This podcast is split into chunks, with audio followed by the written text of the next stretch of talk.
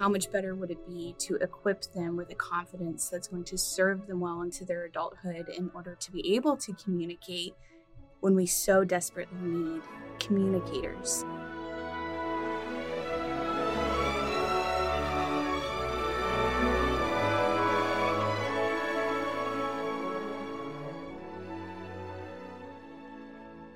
Hello, and welcome to the Arts of Language podcast with Andrew Pudewa, founder of the Institute for Excellence in Writing, or as many like to say, IEW. My name is Julie Walker, and I'm honored to serve Andrew and IEW as the Chief Marketing Officer. Our goal is to equip teachers and teaching parents with methods and materials which will aid them in training their students to become confident and competent communicators and thinkers.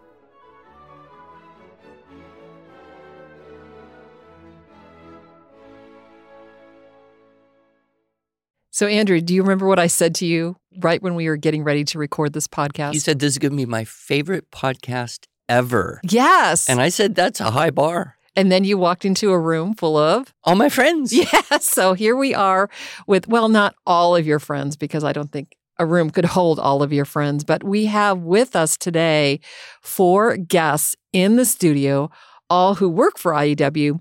And these listeners are our exemplar candidates. Well, I don't know what we what do we call you guys? The people who told people how to do public speaking well. So we're talking today about our introduction to public speaking course. Right. And one of the things that we love to do at IEW is we love to not tell them what to do. We want to show them. And so after every example, after every exercise, we have what we call exemplars. So we have with us today Nathan, who did the exemplar for Casey at the Bat. Got a little story about that. We have Will, who's here today. He did the exemplar for a self introductory speech. We also have with us Michelle, who did the narrative speech. And then we don't have with us today Rachel, who did the expository speech, but I can tell you a little bit about that, or Claire, who did the persuasive speech. Mm. But then ending, we have Maria, who demonstrated how to do an impromptu speech. So, six different opportunities that we had for exemplars. It was a lot of fun. I I don't generally watch myself on video, but the little clips I have seen, I thought, wow, that's pretty good. Those Yeah. guys make me look great. it's true. And I will just say, because I do watch this video over and over and over again, it's part of quality control, if that's what you call it. But I learned so much, and I've done talks before at conventions and led Bible studies and such. But since us releasing this course, I myself have learned a lot of different things that I've already started using in my public speaking. So I'm happy to say that I check have used this course. I love it and would say everybody needs to go out and buy this if you want to teach your kids or yourself public speaking. Here's a story I have to tell you. So, listeners, I just got back from Hawaii. It's true. My husband and I went on a vacation, but one of our friends that we met while we were in Hawaii was Monica Swanson. Oh yes, she's been on our podcast. Yes. Yeah. And her son, actually, two of her sons are going to be doing the Introduction to Public Speaking course together so that she can improve her public speaking. And her son is actually going to be doing a little talk at one of her conferences that she's giving. So, Awesome. yeah, we're really happy about that. So, Andrew, when you had the students memorize poetry, one of the poems that you had them memorize was Casey at the Bat. Do you want to just give a little bit of background about why we chose that poem for this course? Well, it's a it's a story poem. It's got a beautiful meter and rhyme scheme. It's a classic. Like everyone should know that poem Mm-hmm. just to be culturally literate. And it has boy appeal because of the baseball element and it has the kind of surprise twist at the end. So I just think it's a model of a very engaging piece of poetry. And so that's kind of why I thought it would be a good one to use. Plus, it's in the public domain, and that makes a, a huge difference for accessibility for everyone. Now, what was your assignment that you gave the students? Do you recall? I think just one stanza each. And they had to memorize, Memorize it, it. and speak with expression. The students did not do that very well. Well, I, it was the first thing. And, you know, a lot of them are in that age of being a little bit awkward and standing up in front of your peers and other people and cameras in particular can cause people maybe to be less expressive than they would if they were relating a story or telling a poem to you know their friends or cousins or something so you know the pressure is there but then that's what the whole course is about right. is learning how to be your best even under a little bit of pressure right exactly and you know ever the optimist i was hoping that we could use the students as an exemplar in this case and we decided to bring in someone to do a true exemplar, and that's Nathan. So, Nathan, welcome to our podcast. Thank you. So, tell us about your experience in reciting Casey at the Bat. Well, Julie had given me the, the assignment to to put that together, and I don't remember what the, the timeline was, but I thought, okay, I've got to break this down. I've got to do just what you, you talked about, Andrew, as far as you know, just do it bit by bit here. And I have a, a just not a, a, terribly long commute to, to work every day, but I use that commute very well. I would rehearse it, you know, and I would go over it over and over again. And I got very excited about sharing this. And I did, I, I did want to do it in a very animated way. And in fact, one time we actually had a staff meeting together. This I think this may have been after we recorded it. It may have been before, I can't remember. But I was excited to, to kind of share that with the rest of our staff. And so uh, one person gave me a baseball cap that I put on backwards, and I and I had you know uh, someone gave me some gum so I could have some gum so I could I could do the you know kind of the Babe Ruth kind of look or whatever. And and I was getting ready to do this thing, and I started, and we were right beside a church, and apparently there was a wedding going on at the same time, and they asked us maybe to stop doing that. I, I, I do believe my superpower, if God has given me a superpower, is loudness of voice. Therefore, I stopped. So, anyway. but but I but I did notice just Andrew, what you we talked about as far as like an engaging poem. I actually gave this poem. I did a recitation for some of my my nephews and uh, or one of my nephews and nieces, and they'd never heard it before. I mean, you know, cultural literacy. I mean, a lot of the younger students have not heard this, and they were completely riveted. And it reminded me, just like what you said, uh, you had some um, memorized repertoire you had in Japan of the um, Jack and the Beanstalk, and that was, you know, you, you talked about how students were just riveted, and my my niece and nephew were just, I guess, awestruck at that I knew this poem. Well, don't lose it. Say it often enough that you can recite it for your great grandchildren 40 years from now. Oh, nice. I like that. I do recite it on the way home sometimes. the other thing, I don't know if this is connected at all, but say the first line. The outlook wasn't brilliant for the Mudville Nine that day. The score stood four to two, but one inning more to play. Right. So you use that word brilliant a lot. And I don't know if it made its way to a more dominant place in your vocabulary because of having started the poem and having recited that line so many times. But it is interesting how when kids memorize poems and they have words that are maybe a little off the ordinary, those words then move from kind of the passive vocabulary into the active vocabulary. And you know, that's a big plus for memorizing poetry. And one good reason we start with poems. Yep. So I have another little behind the scenes secret to share. And that is when we invited Will to do our self introductory speech. So we said, Hey, Will, tell us a little bit about yourself. And he wrote this speech, and it was so good. But one of the things he mentioned in the speech was to do something that we found out later was actually illegal. And so we said, yeah, we're going to have to redo that one. So you'll notice if you have the introduction to public speaking course, both Nathan's exemplar and Will's exemplar are against a black background because we had to do it without the students being present because we did this much later. So, Will, you want to give a little bit about your story about your self introductory speech and what was illegal that oh, yeah. you were asking these kids to do? We are all dying to know what is the illegal thing that you did. Well, when I was in Hawaii uh, about five, six years ago, it was spring break uh, during one of my years of college with my dad. And we discovered there's this big staircase over the top of the mountains uh, in uh, well near Honolulu, and apparently the stairs used to be open for anyone, but they've kind of gotten run down over the decades and unsafe, and so they've been locked down.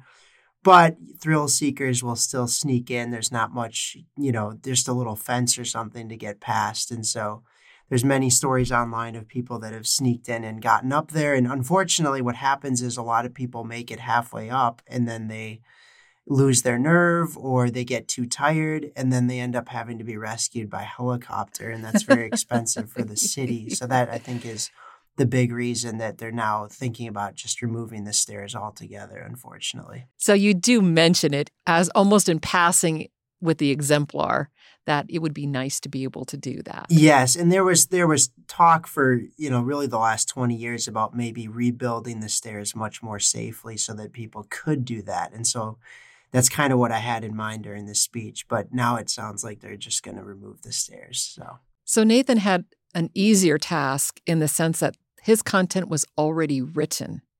You, of course, had to write your own content because when you're doing a self introductory speech, you have to come up with your own content. Can you describe a little bit about that process?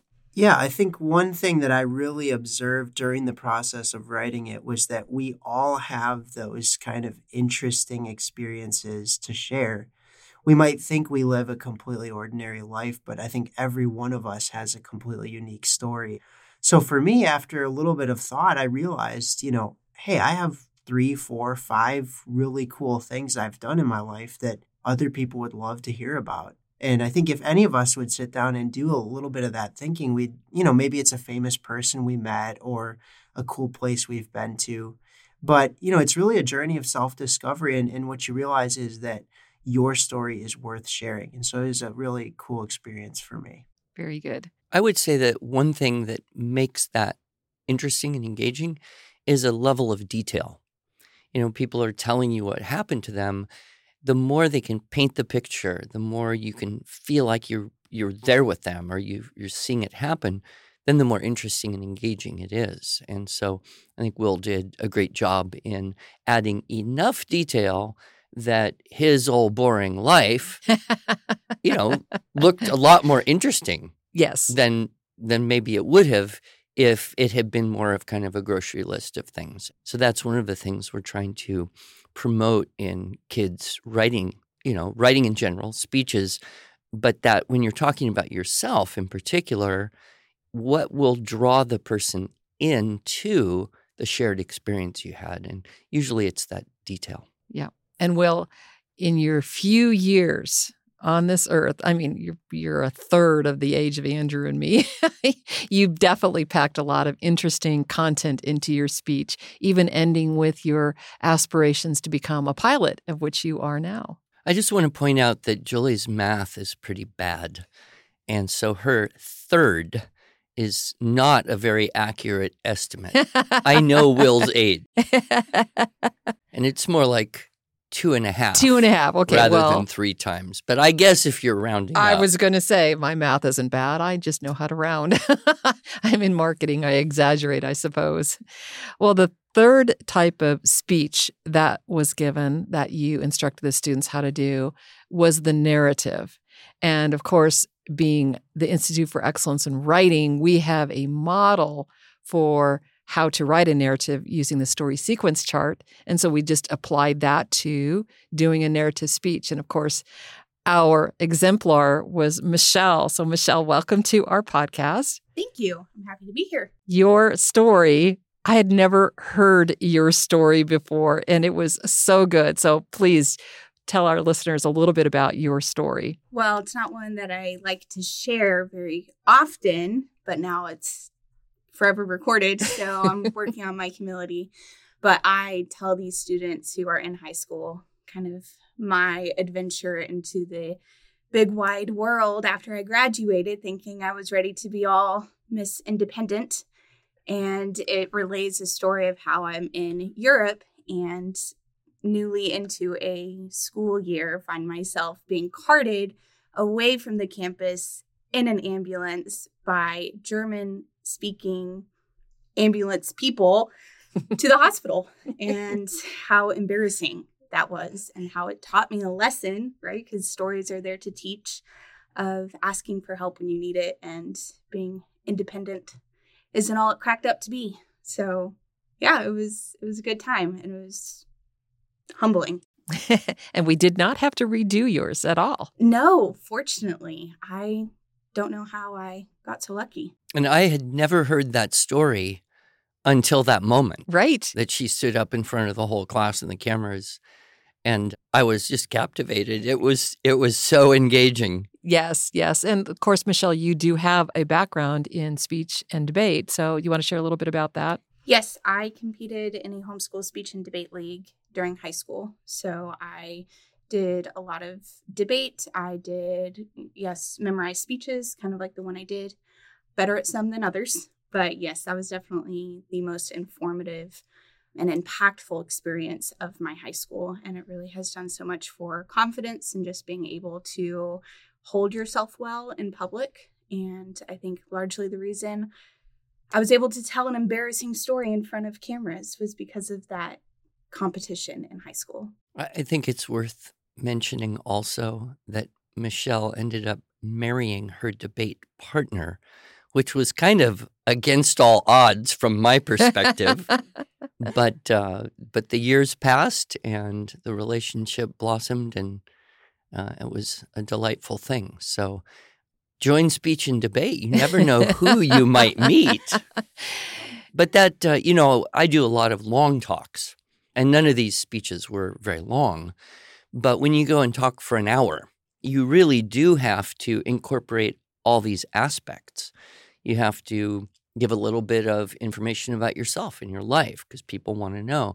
You have to realize when the audience is starting to maybe drift their attention a bit and get a story in there so that now they're engaged in a narrative and that story has to apply to the overall message that you are trying to do. So, you know, these speeches are short and specific, but they're all there for the reason that they are components of effective presentations that may be, you know, significantly longer. You mentioned two things, Andrew, just now that I think you made very clear in this introduction to public speaking course. And that is you need to know two things before you start speaking. And that is how long should this speech be? And Nathan, you had a memorized poem. Will, how long was your speech supposed to be? Uh, about three to five minutes. And Michelle, how long was yours? I think it was about three to five minutes. Yep. So these were very short speeches. And I think it's interesting, Andrew, that you say when you notice the audience is starting to, so you need to pay attention to what's happening in the audience. You need to be comfortable enough with public speaking that you can get outside yourself and look at the people in the eye of who you're speaking and finding out whether or not they're starting to nod off. So you need to switch to a story. Well, and we've all sat through talks where some academic is just reading a paper and you're Yes. like, why am I even sitting here? Just Right. give me the thing and I'll read it. Or someone who's so caught up in their own content that they're oblivious to the fact that you wish you could leave now, but you can't because that would be rude. yes. So there is that, you know, skill of being sensitive to the audience. And there's no substitute for that in terms of training. You've just got to get out in front of people. As a musician, I remember reading about the famous Russian pianist Vladimir Horowitz, and he once said that during a recital, if he didn't hear anyone coughing, he knew they were really connected with the music. And if they did start coughing, he would always speed up a little bit to get them back into Ah. what he was playing. I like that. I like that. Now, the next speech that we did that you taught was the expository speech. Now, we don't have Rachel here, but I, I will tell you a little bit about her presentation. But first, I want you to explain, Andrew, to this audience what is an expository speech. Well, the Latin is ex and posit, which means to place. So you're you're putting something in front of people, and it usually is considered to be a teaching Mhm. kind of speech. You're you're sharing information generally with a friendly audience. There's no need to persuade or necessarily motivate specifically, and you're just teaching, sharing, speaking about something that you know that you hope would be of interest for other people to know. So that's generally what you would think of in expository. Right. And so Rachel did an expository speech on a capsule wardrobe. Oh yes. Do you remember, that? Yeah. And I loved I loved this idea. She's a college student or she was a college student. She's now graduated and married and off to law school. So and she also did some competitive forensics in college. Mm. And more about that in just a second. But her her talk about a capsule wardrobe was basically invest in high quality clothing but fewer pieces that you can then reuse at you know various times. So a good coat a good comfortable pair of shoes. Anyway it was it was fascinating and i i just love that i walked away with not only learning some of the practicality of coming up with the topics coming up with the, the attention getter and then walking away with a call to action. You know how many of us have a closet just bulging full of clothes? You know, as I recall hearing it, and I think I was somehow getting a little Marie Kondo, you know, the surprising joy Yes. of being organized or something. And I went home and I just got rid of a bunch of clothes I never wear. And uh, I continue. In fact, as a result of that, I have this strict rule. If I gain a piece of clothing, I get rid of a piece of clothing. Mhm. I have not yet managed to convince my wife of the, of the benefits of this, but yeah. So yeah, it was a good talk. Yeah, it was very good. And then following the expository speech, you talked about persuasive speaking. And basically, there were two goals of persuasive speaking. One was to move someone further along to what they've already believed so that they could now do something about it. And the other side, that's probably even harder, is to take someone from a position and change their mind to something different. So I don't know if you remember this speech, Andrew, but Claire, I believe, did a really nice job of converting most of the audience to believe that stress is actually a good thing because so often we're told stress is bad stress causes bad health and you know but the outcome in her research was that stress actually resulted in a positive Hmm. positive outcome Well, you think about people in the world who have greater impact. Mhm. Usually, they have more stress in their life. So, Yes. you know, if you're afraid of stress, it's almost like you're going to be afraid of making a difference and Right. doing hard things. right So, yeah. Yes. And so Claire, she, of course, exemplified a memorized speech, but we don't require students to memorize their speeches, but they're writing them. And Andrew, talk about the process from coming up with the idea and writing a speech and then turning it into a speech. Well, we are encouraging people more or less to make an outline from their idea, what they want to accomplish narrative, expository, persuasive, and then write it, and then make an outline from their written out speech to assist them with delivering the speech either with minimal notes or eventually memorizing it, depending how much time and effort they have to put into that. So it is kind of, well, why do that? Why why not just write, you know, talk from the outline? But as anyone knows, when you really work on how you're going to say something, you just improve the overall quality of language, the preciseness, the use of words. You avoid repetitive vocabulary. You avoid cliches that may detract from the effectiveness. So when you write, you're really polishing the thought itself. Then you make an outline from your more polished thought, and then you can deliver a superior product. So it is a longer process, but the result is it's so significantly better. Yes, exactly. And I would mention in competition, you have to submit the script of your speech. Right. So they're expecting that you've written the whole thing out. You can't just submit an outline and say, Here, I'm going to talk from notes. That's not part of the way the speech and debate world operates. So there's the sixth speech that we did that was required. Actually, you weren't allowed to prepare, and that was the impromptu speech. And so you had a little bit of time to prepare, but we had Maria, and there's so many things I could say about Maria. Maria, we affectionately call her our podcast princess. Andrew, you and I sound better than we actually are because she edits our podcasts and writes up the show notes for us. And so, listeners, if you're ever clicking on one of the links in our show notes, you know you can thank Maria for that. But Maria also has a little background in competitive speech and debate and even on into college. So, Maria, talk about your background and then talk about the type of speech that you gave for our introduction to public speaking course. Absolutely.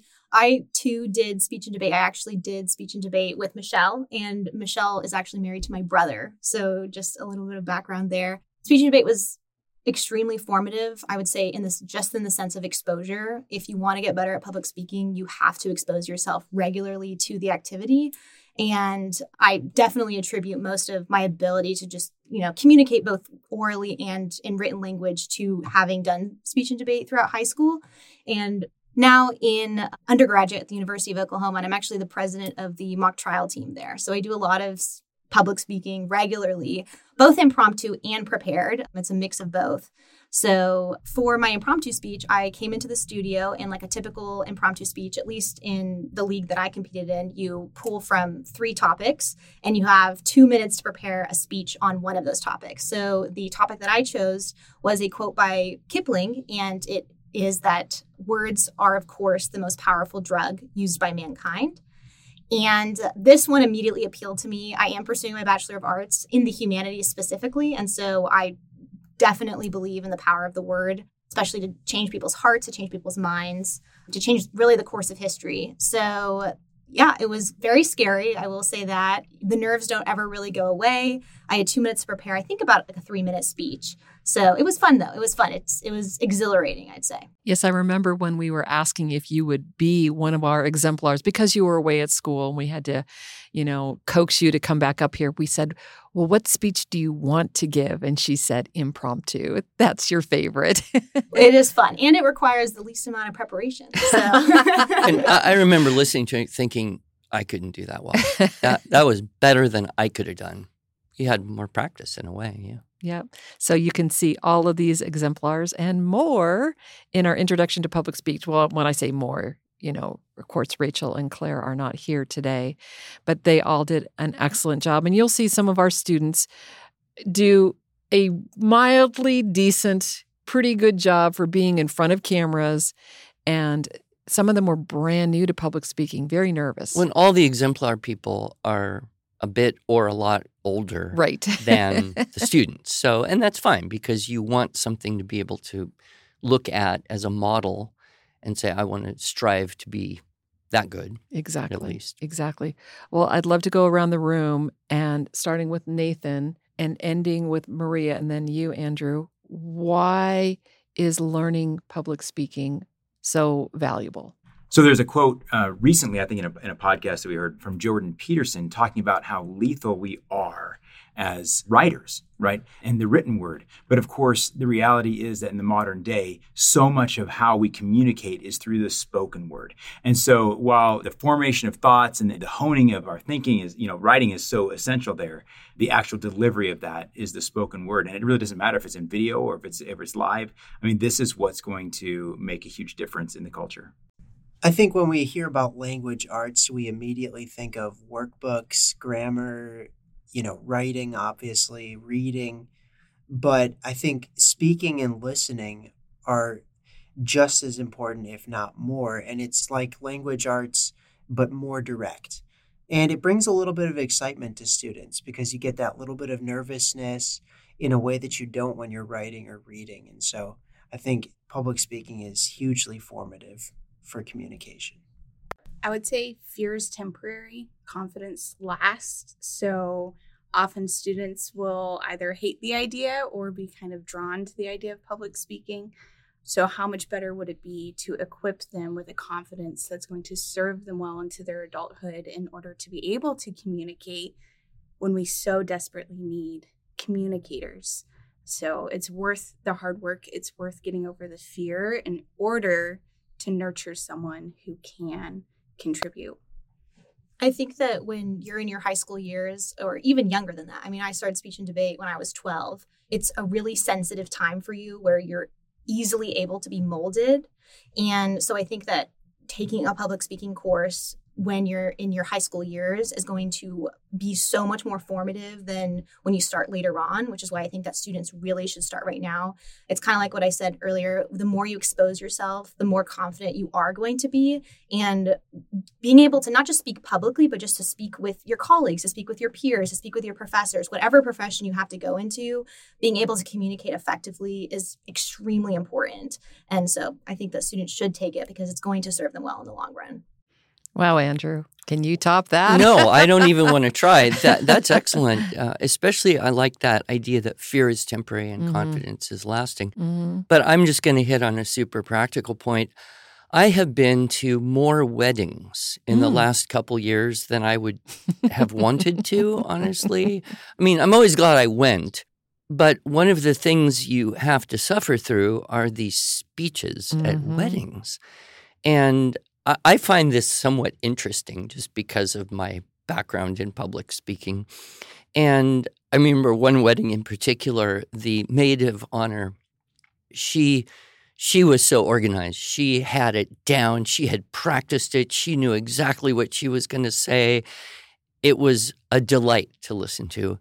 And the poor best man just floundered around with, you know, and cuz and a thousand likes and dude. Why? Mm-hmm. Why was this poor man so embarrassing? Because he hadn't had the training, he hadn't had the opportunity. We can't fault him for his own incompetence and ignorance.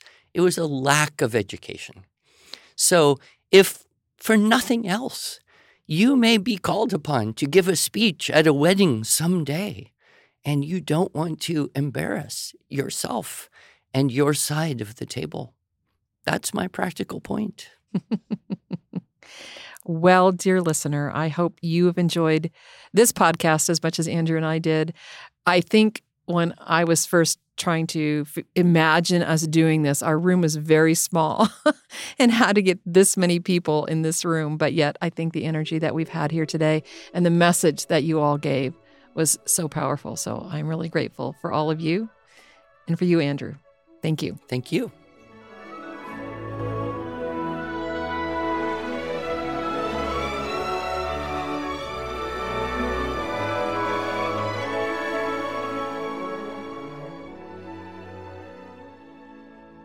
Thanks so much for joining us. If you enjoyed this episode and want to hear more, please subscribe to our podcast in iTunes, Google Podcasts, Stitcher, or Spotify, or just visit us each week at iew.com slash podcasts. Here you can also find show notes and relevant links from today's broadcast. One last thing. Would you mind going to iTunes to rate and review our podcast? This really helps other smart, caring listeners like you find us. Thanks so much.